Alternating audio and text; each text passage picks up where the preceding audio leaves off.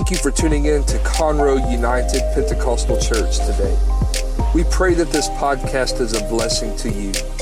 If there is ever anything we can do for you, please email admin at Conroe U P C dot org. It must have been a difficult time when that man that had been overwhelmed with his financial pressures looked for a way out and did not know how to escape the pressures of life. There must have been a difficult pressure upon that family that had become slaves because of their inabilities to pay their bills. And they became indentured servants or slaves to their debt. And they wound up losing their freedom.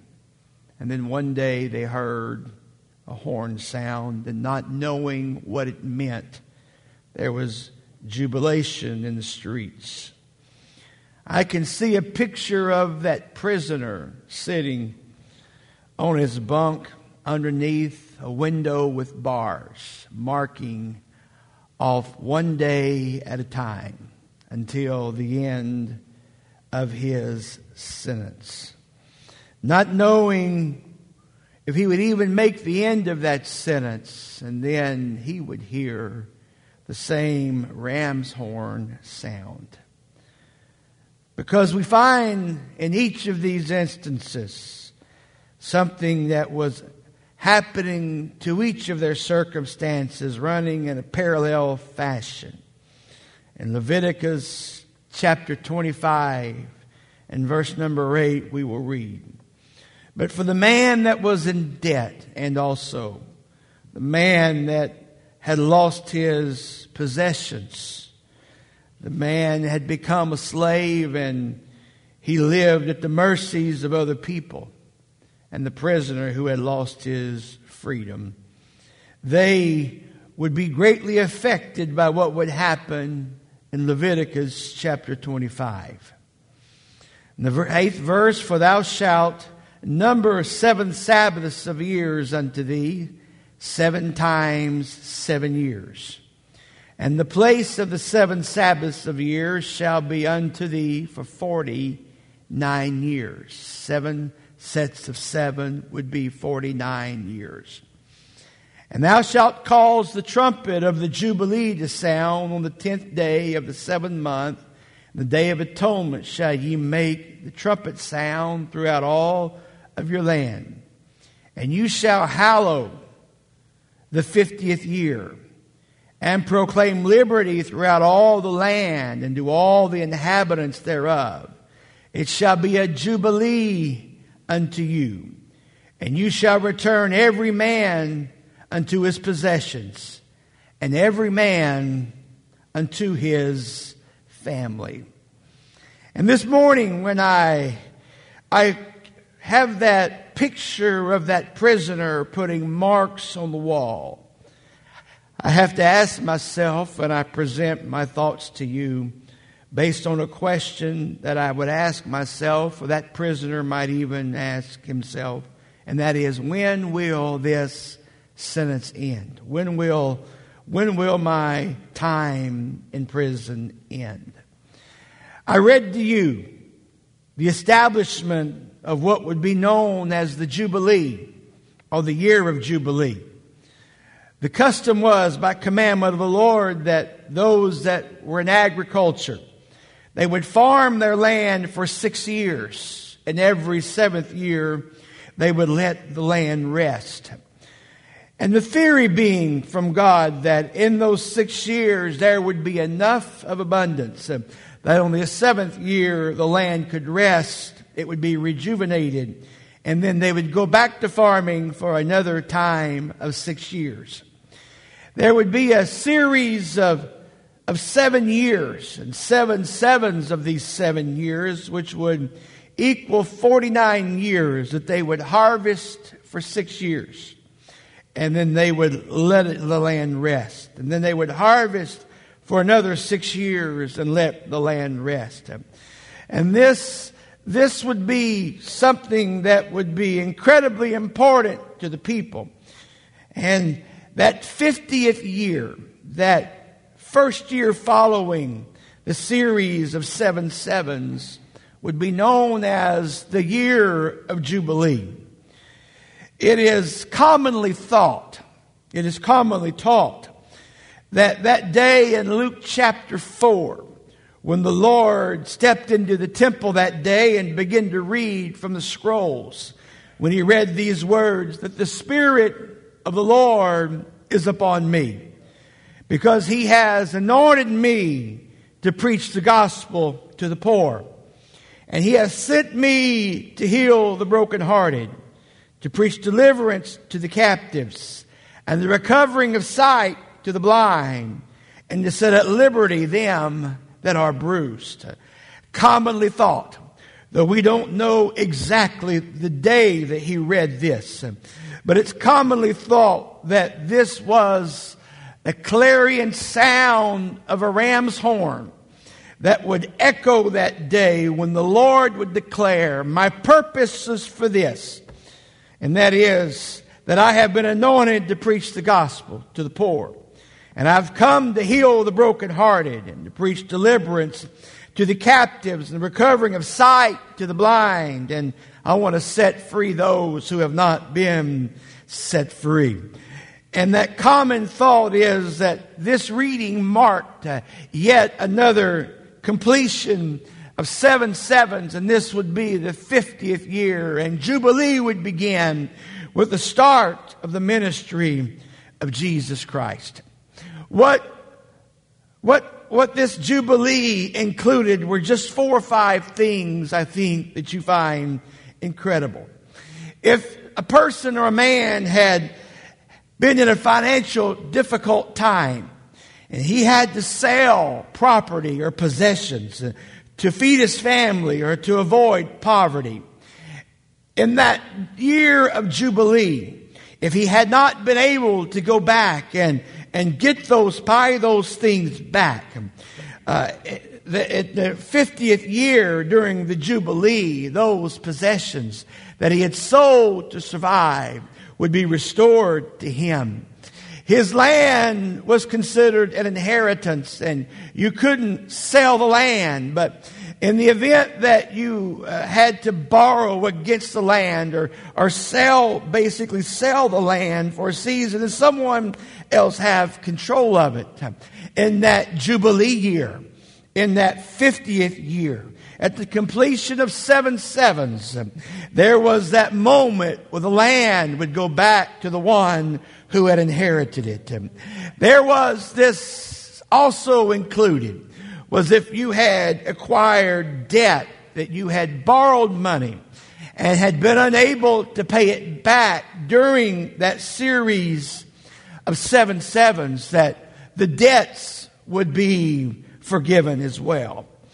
There was also those times when that um, maybe you had borrowed money or you couldn't pay the money back, and and then they leaned upon you, and and, and there would be a, you would lose your freedom and become a a a slave because of your debt, basically a debtor's slave. And when this happened on that year of Jubilee, that fiftieth year, that completion of those seven cycles of seven years, the slaves would all be released to go back to where that they belonged.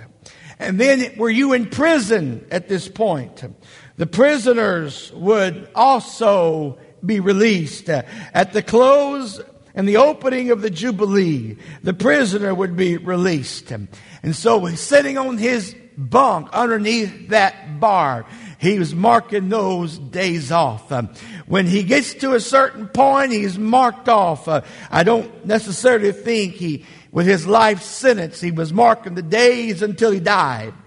But you can't tell me that there wasn't a, a man that was in prison that didn't somehow get the calendar of his day and figure out, uh, I might be sentenced for the rest of my life, uh, but I can figure out those series of seven sevens. And I understand that I'm in the thirty-fifth year of those forty-nine years involved. I've got fourteen years, and he starts marking off twelve years, eight years, until he finally gets to that day that he knows uh, that that ram's horn is going to sound and is going to signify the release uh, of every prisoner. The, the release of every slave, the release of every possession that had been taken because of debt, all of these things would be returned. We live in a day that has no jubilee. It seems now that once in poverty, one often is thought of being impoverished, oh, even after climbing out uh, of that place of poverty. Uh, we live in a day when the past uh, is held against us by society.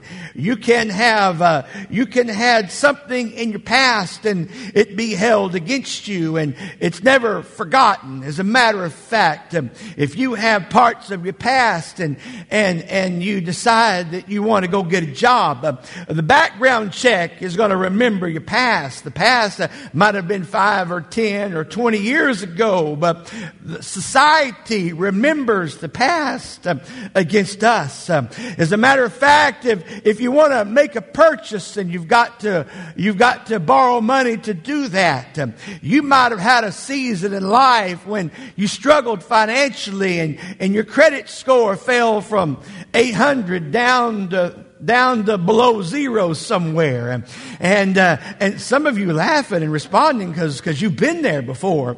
And, and that they, they, you, you just want to buy just something that's not expensive and not extravagant, but you want to meet a need of, of your life and for your family. And when you, you, you want to just make this purchase, um, suddenly they tell you, we can't do that because your past uh, has caught up with you. It's been five years or ten years. It's been back there a ways. But it doesn't matter. In the day that we live in, you cannot uh, escape the past. Uh, some of you might should take note of this because uh, in your today's, uh, some of you have posted some really crazy stuff uh, on your social media thinking, I'm just young and it, it doesn't matter. But if you're looking for a job next week, trust me, they're going to pull your social media page and they see you acting the fool today. Tomorrow is going to be affected tremendously by how that you're acting today by society, because they're going to look back and see you uh, at some crazy party, you know, Uh, dressed in something weird or undressed or, or acting crazy or making a fool out of yourself. And, and you'll say, oh, that was five years ago. That was when I was a teenager. The, the society doesn't forget it that easy. And they, they remember yesterday. They, they, they have a way of remembering. And, and yet that point you're wishing, oh, I wish I could have a jubilee where my past would disappear, where my credit score would disappear, and it shoot right back up uh, where it used to be, where my, my I could be remembered for who I was before I made a fool of myself uh, on my social media page. And, and so we, all of us at points, are wishing that we maybe we would have our jubilee. Uh, but I want you to look with me in the scripture this morning, because Jesus um, spoke to this end in the parable of an ungrateful servant, uh, because there was a, a king who had a servant who owed him basically ten thousand dollars. The king uh, brought the man to him and said, today uh, I'm going to grant forgiveness to you. And so uh, I'm going to forgive the ten thousand dollars debt that you have me. That man left the king's presence rejoicing, went out and found another man who owed him simply a hundred dollars. And the man began to rail on the man that owed him the hundred dollars. And he cast him into the debtor's prison because he couldn't pay the hundred dollars, until the king got wind of this. And the king then brought the man of whom he'd forgiven the ten thousand dollar debt. And he said, could not uh, you remember that I had forgiven you for ten thousand dollars? But you took a man that owed you a hundred and you put him into debtor's prison because of this. Um, do you do you realize uh, the same mercy that I had extended you, you might should have extended to someone else? Uh, and that ungrateful servant found himself uh, back in prison himself. Uh, society doesn't forgive us uh, as easy as we wish um, that that it would. Um, many have been forgiven, yet they still live under the sentence um, of their sin. Um, there are people who have uh, who have have done something yesterday, and it's remembered of them even today. Uh, there's people here that that have something in your past, uh, maybe ten, twenty, thirty, forty years ago, uh, you acted in a certain way, and there's people who still remember you from that point, uh, and they don't look at who you are now, and they don't look at what God has done in your life, but they remember who you were back before the blood. They remember you before the miraculous. Uh, they remember you before the mercies came your way. Uh, now, God doesn't do it that way. God pours His blood in your your life. He forgives. He forgets. It's gone. And you're a new creature in Christ. And that's something that we can rejoice about, because when we when we are when we are dealing with life, there may be friends and family and acquaintances who can't forget our yesterdays. But oh, thank God, the Master Himself can forgive and He can forget. But I caution you this morning, those of you that have been around the church uh, more than a day, um, that the parable of the Pharisee and the publican is something that's very, very real in my life and in our life, in your life as well. In Luke chapter eighteen, we find the account. I will just read it to you. There were two men who went to the temple to pray. The one was a Pharisee, the other was a publican. The Pharisee stood and prayed, and he prayed thus with himself, God, I thank you that I am not like other men are. I'm thankful that I'm not an extortioner. I'm thankful that I'm not unjust. Uh, I'm thankful that I'm not an adulterer or immoral. Uh, but I, and I'm really thankful that I'm not like uh, this uh, publican that was on the other side of the church. Uh, folks, that attitude and spirit uh, ought never make it uh, to the house of God. Uh, we ought never to stand and say, I'm glad uh, I'm not like the adulterer and the fornicator and the drug addict and the publican. I'm glad I'm not uh, like those people over there.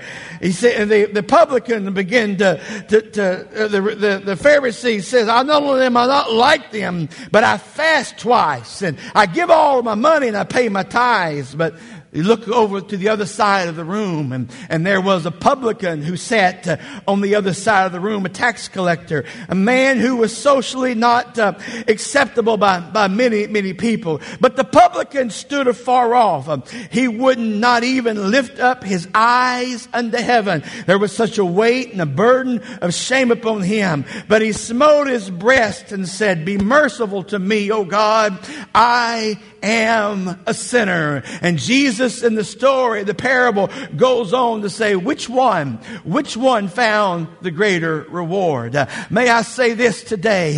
Uh, we need to make sure that we never, as saints of God, as people, that we don't look at somebody and we remember a past that God can't remember about them. Uh, we need to be careful with our self-righteousness. Uh, we need to be careful with our prides. Uh, we need to be careful when we pray and say, oh, uh, I'm glad I'm not like a Daniel DeLong, and I'm glad glad I'm not like Jim Hobbs. And I'm sure glad I'm not like Taylor Martin, because uh, I, I, I am different and I'm better than him. When the whole time somebody that you may feel that you may be a bit better than, they're just sitting there. They're so covered with their shame and they're so covered with their guilt. They won't even lift up their head in the house of God. And they're just saying, God, have mercy on me. I pose the question, when does the sentence end for people who have made mistakes in their life? When does the sentence end?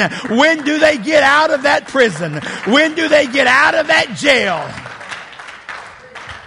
When do they get out of that jail? Not the one that God put them in, but the one that man put them in. That man that was there, that was there on, on the hills of Gadara. He would cut himself and cry out at night. Men would put chains on him, try to lock him up, and it wasn't working. He came and fell down at the feet of Jesus, and before the story was over with, he was clothed and in his right mind. I asked the question, when did he get out of that prison? When did he break loose? Did he break loose out of there when he ran around crying, or when he ran and fell at the feet of Jesus? And at that point, regardless of what society says, the blood has covered his life. The mercy has come his way.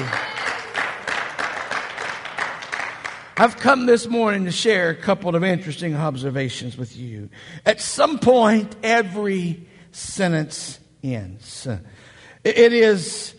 In society, uh, we, we have this idea that we say that I, I did the crime, so I, I serve the time.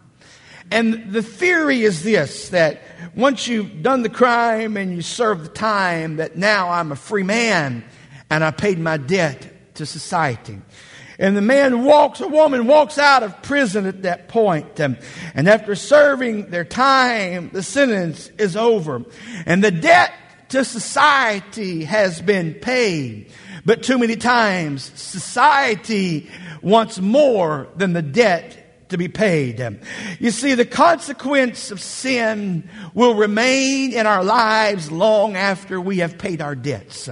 Long after, long after the drug addict has done his thing and he served his time and he's gotten out, he's going to deal with the aftershocks uh, of, of what he did in this life. Um, but his, his record and his time, his debt um, has been paid. Uh, aren't you glad though that Jesus uh, paid it all at Calvary for you? Um, aren't you glad that the blood of Jesus Christ uh, covers every sin? Um, aren't you glad that you can find yourself uh, covered with the blood covering of the Master? Revelation, Revelation chapter seven, verse fourteen. He said unto me, these are they that came out of great tribulation and have washed their robes and made them white in the blood of the Lamb. Aren't you thankful that you've been washed and cleansed by the blood of the Lamb? First John one and seventeen says this, if we walk in the light as he is in the light, and we have fellowship one with another, and the blood of Jesus Christ, his Son, cleanses us from every sin, cleanses us from all of our sins. It's the blood that washes. It's the blood that covers us. Acts chapter twenty and verse twenty-eight. Take heed therefore unto yourselves and to all of the flock over which the Holy Ghost hath made you overseers to feed the church of God, which he, the Lord, hath purchased with his own blood. Friend of mine, ladies and gentlemen, brothers and sisters, understand something. The blood covers every failure. The blood covers every sin. The blood covers every iniquity. There's not a sin the blood can't cover. There's not a failure the blood can't cover. There's not a shame the blood can't cover. There's nothing, there's nothing but the blood cannot cover. Oh, rejoice, rejoice, rejoice. Amen. Amen, amen. But a practical observation I want to share with you, and I shared this thought with a friend yesterday. As a family, when we lost our Anna Lee five and a half years ago, We were so blessed and loved by so many who came and loved and shared. And throughout our grieving process, uh, though our grief was real, we were not alone, because you and so many others were kind and were loving to us. However, our, our grief, our grief was a progressive thing. Our grief, our grief was something that we would, we would begin to heal from and, and move forward from. And in those moments when we were, when it was so raw, we we didn't see how that that that we could progress uh, from the pain that we felt in that moment. And those of you who've lost loved ones, uh, you you look at yourself and you feel that loss and that pain, and you ask, uh, and, and you just kind of want to stay there for a season. You don't you don't want to you don't want to move forward. We find somehow that. Uh, that, that it helps us for some reason, we feel like to stay there. But our grief during that time was was progressive, and it began moving along. And and then we would we would come in contact with someone that we'd not seen, say, in six months or a year. And maybe someone we hadn't seen since they'd come and loved us during the time of that funeral. And when we would, we would see them, those people that we hadn't seen in that period of time, they would come to us and offer love and care. But they were offering love and care at the point that they remembered us. Uh, the last time they saw us, we were at a cemetery. The last time they had been around us, uh, we were we were at a funeral. We were in the midst of grief, and they didn't understand that we'd moved twelve months forward in that grief. And and though we were grieving, and we still grieve, but but people would see us. And, and they would they would try to take us back in our grief um, all the way back to the cemetery, all the way back uh, to the point of, of the loss. And, and we, we'd grown past that. And, and, and what would happen was was they, they, they would try to make us go back and, and refeel those feelings. And, and they, they weren't malicious in it. They they were well-meaning and they were caring, but, but they wanted to come and love us. And at that point, they'd hug us and, and, and take us all the way back to the funeral, all the way back to the hospital. And the pain that we felt there, but we had moved beyond that, and we, we'd been sitting at the cemetery for days and weeks and months, and, and we were dealing better with the pain and dealing better with the loss, because that point in our life uh, it was progressive, and we had we had moved forward. Such is what happens when somebody is saved and, and forgiven by the blood of Jesus. Uh, when you've been washed in the blood, uh, you're not where you used to be. You're not what you used to be. It's different. Um, but when you come in contact with somebody who may not realize that I've been washed in the blood and I've been forgiven, uh, they don't understand. They don't have that concept uh, of your progression in life. Uh, they want to take you back uh, to the place you were the last time they saw you or with you. So if you partied with them uh, ten years ago, uh, they want to take you back and remember the party. And, and if you spent time with them in bad circumstances, they remember you back then. They don't know what's going on during this season of time when I've grown beyond that and I found the blood covering from the Master. And so what happens is they want to take you back there. But I suggest to never allow, never allow anybody to take you back to the failure that you did a long time ago. Don't let anybody remember or remind you of where that you were before there was a blood covering. Don't let anybody take you back to that place and tell you what it was. I say, don't let anybody put you back in the slave quarters of your yesterday. Don't let anybody carry you back to the debtor's prison of the past. Don't let anybody take you back and remind you of the failures of last week, when all reality, those failures have had a blood covering. Those failures are under the blood. Those failures have been dealt with on a supernatural thing. And as a man, who am I to remember that against you? Who am I to remember that against somebody who's paid their debt? And Jesus paid it all. This is kind of what happens in John chapter nine. I won't read, but I'll just remind you of the story of the man that was born blind. Uh, And of course, this is the story where the Lord healed him and he washed his eyes and, and, and, and he was, he, he was, he was able to see. And, and, but here are some questions that, that happened and some emotions that rose up. Uh, I feel compelled this morning with this subject. Uh, they, they begin to ask, uh, who sinned and why is this guy blind? Somebody had to mess up for this guy to be in this shape. Uh, and here he was. There's been a miracle take place in his life and they're wanting to know why he was what he used to be. Be when he's not even there anymore.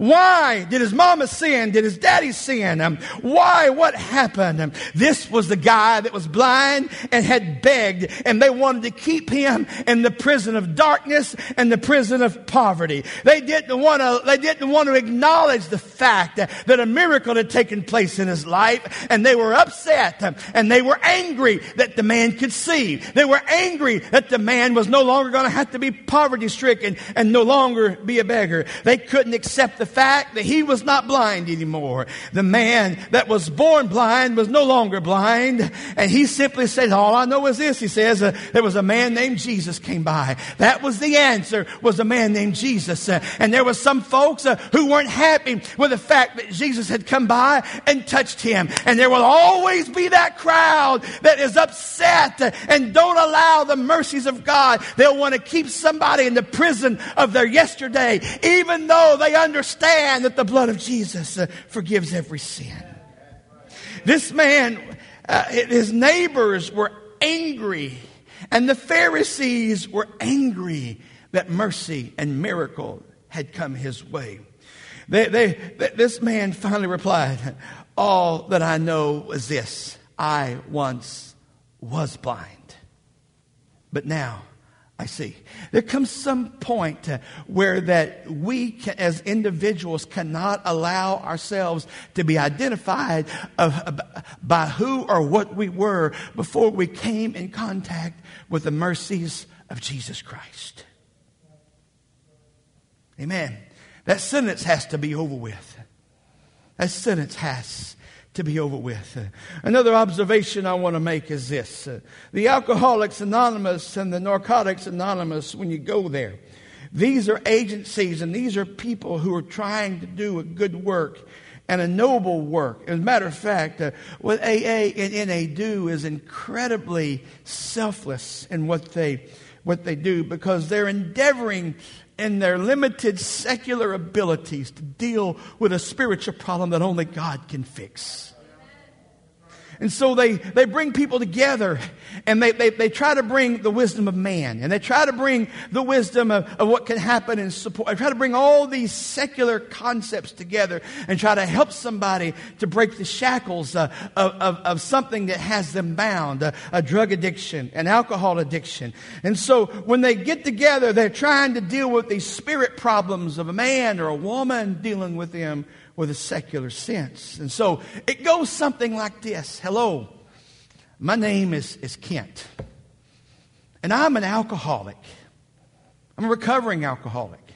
And I've been dry now two years, two months, two days, two hours, and two minutes.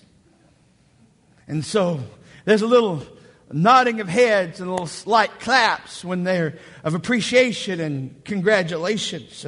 There is no acknowledgement or cognizance in any way that that I am not an alcoholic, because I tell them I'm Kent. I'm an alcoholic. I'm a recovering alcoholic, and I've been dry for this long. It's simply the fact that I am an alcoholic, and I will always be an alcoholic.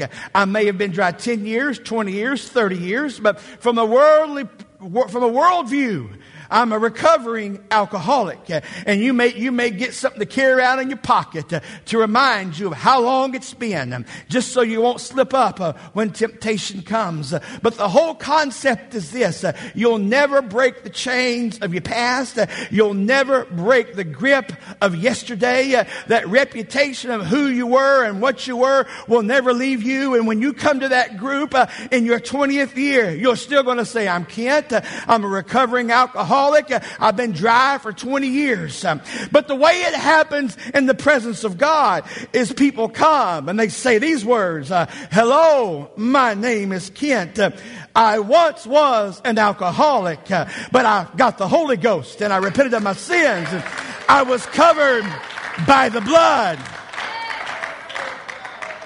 It's like that blind man that said, I once was blind, but now I see. I'm not a blind man that's trying to recover from my blindness, but there was a mark of demarcation. My sentence of darkness ended. My sentence of my of my, of my handicap ended at that moment that a man named Jesus came by. And I once was blind, but now, now, now I see. And that man that was a prisoner in that debtor's prison way, way back was waiting on his moment of jubilee to come. And when that ram's horn sounded and that man could walk out of that prison free, he walked out of there. He could say, I once was in a debtor's prison, but jubilee came my way and I'm no longer in that prison. The man, the man that was in debt, say, I once was in debt and could not pay my bills, but there was a, something happened and a jubilee came my way and I'm set free from that and I'm no longer a debtor. My sentence has been removed and I'm changed and I'm different. The important point of this is this: the consequence of sin may stay with us for a long time, but the weight and the guilt and the shame of it stops when the blood covers it.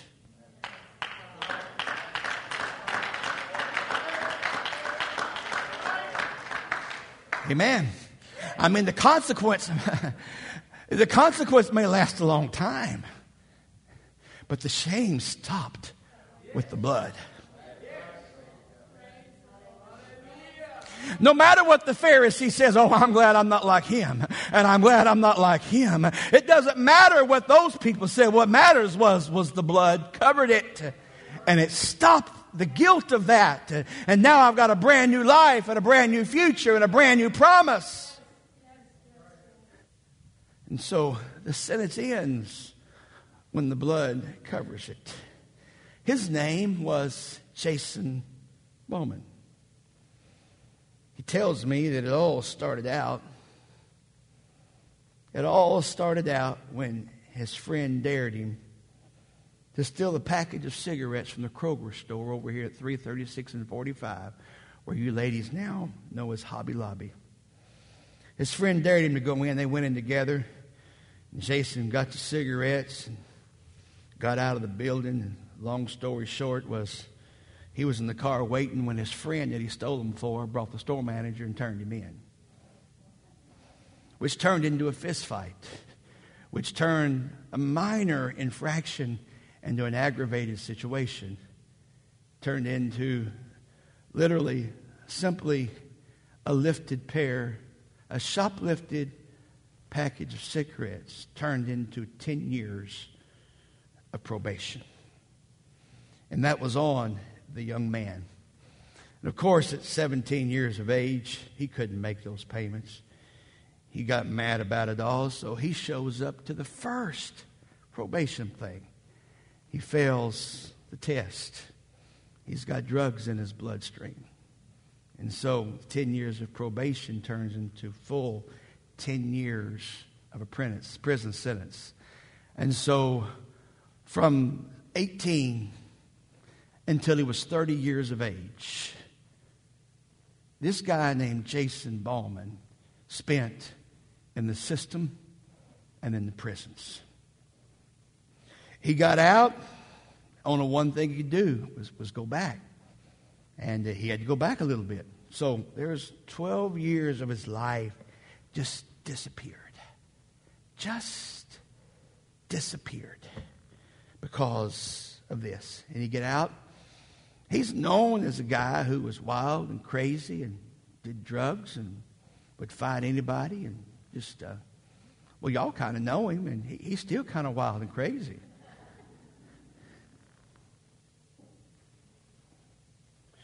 But I asked him this morning, could I talk about this?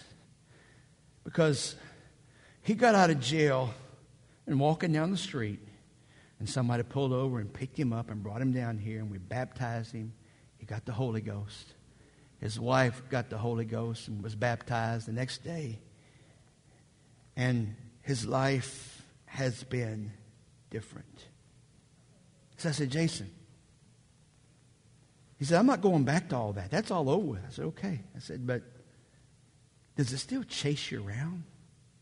I said, oh, yeah. He said, if I want to get a job, it's on my record. They find it. My friends, they still think I'm doing drugs. I hadn't done that stuff in a long time. But society won't forgive it. And I'm stuck with it. And so I asked the question, when does the sentence end? To make it pretty simple and trite, that sentence ought to end at the doors of the house of God.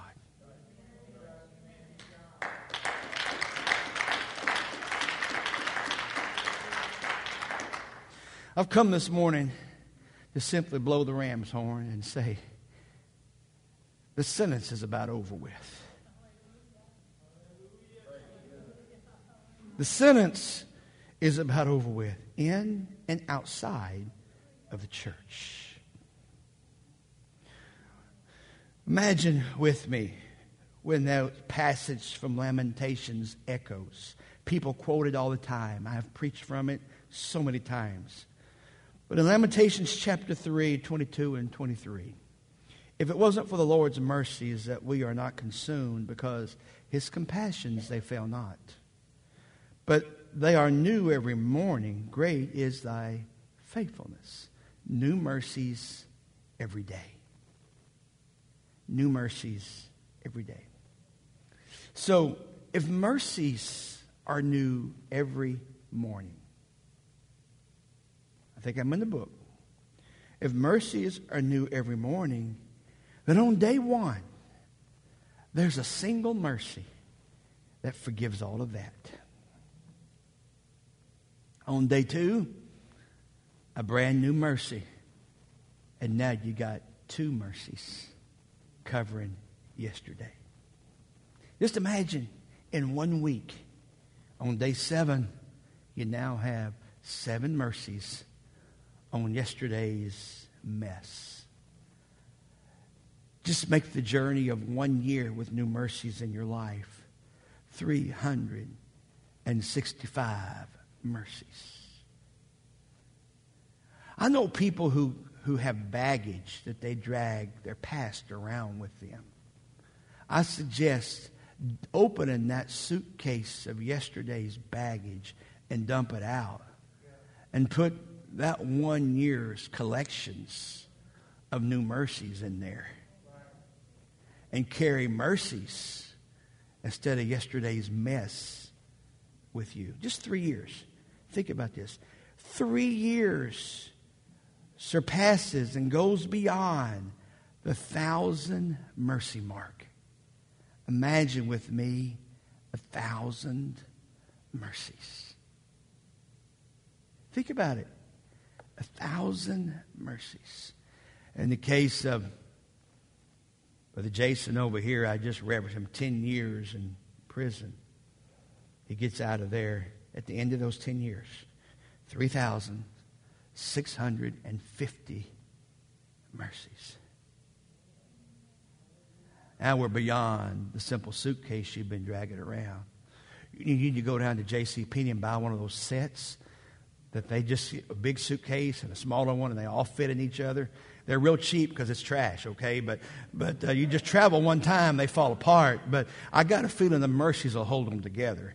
And then you can just kind of, they have straps, you can kind of hook them together, and you come showing up into life, and you got the big suitcase and the middle suitcase. You got the twenty-eight and the twenty-six and the twenty-four and, and the little, and the little uh, you know, the one you can carry on the airplane and the one that you stick little stuff in and stick inside. You got six or seven of those things. Uh, they all hook together, and you come walk. What are you bringing all that back? I'm not bringing my baggage in here. This is mercies in my life. And I'm showed up with ten thousand mercies. ten thousand mercies in just a short time.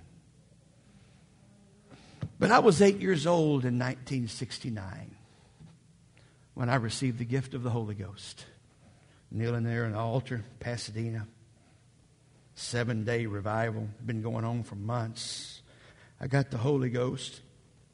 And um, my mama gave me this Bible that next week.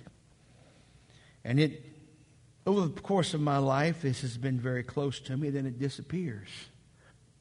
But I came across it a few weeks ago, a few months ago. And uh, this Bible now is really close to fifty years old.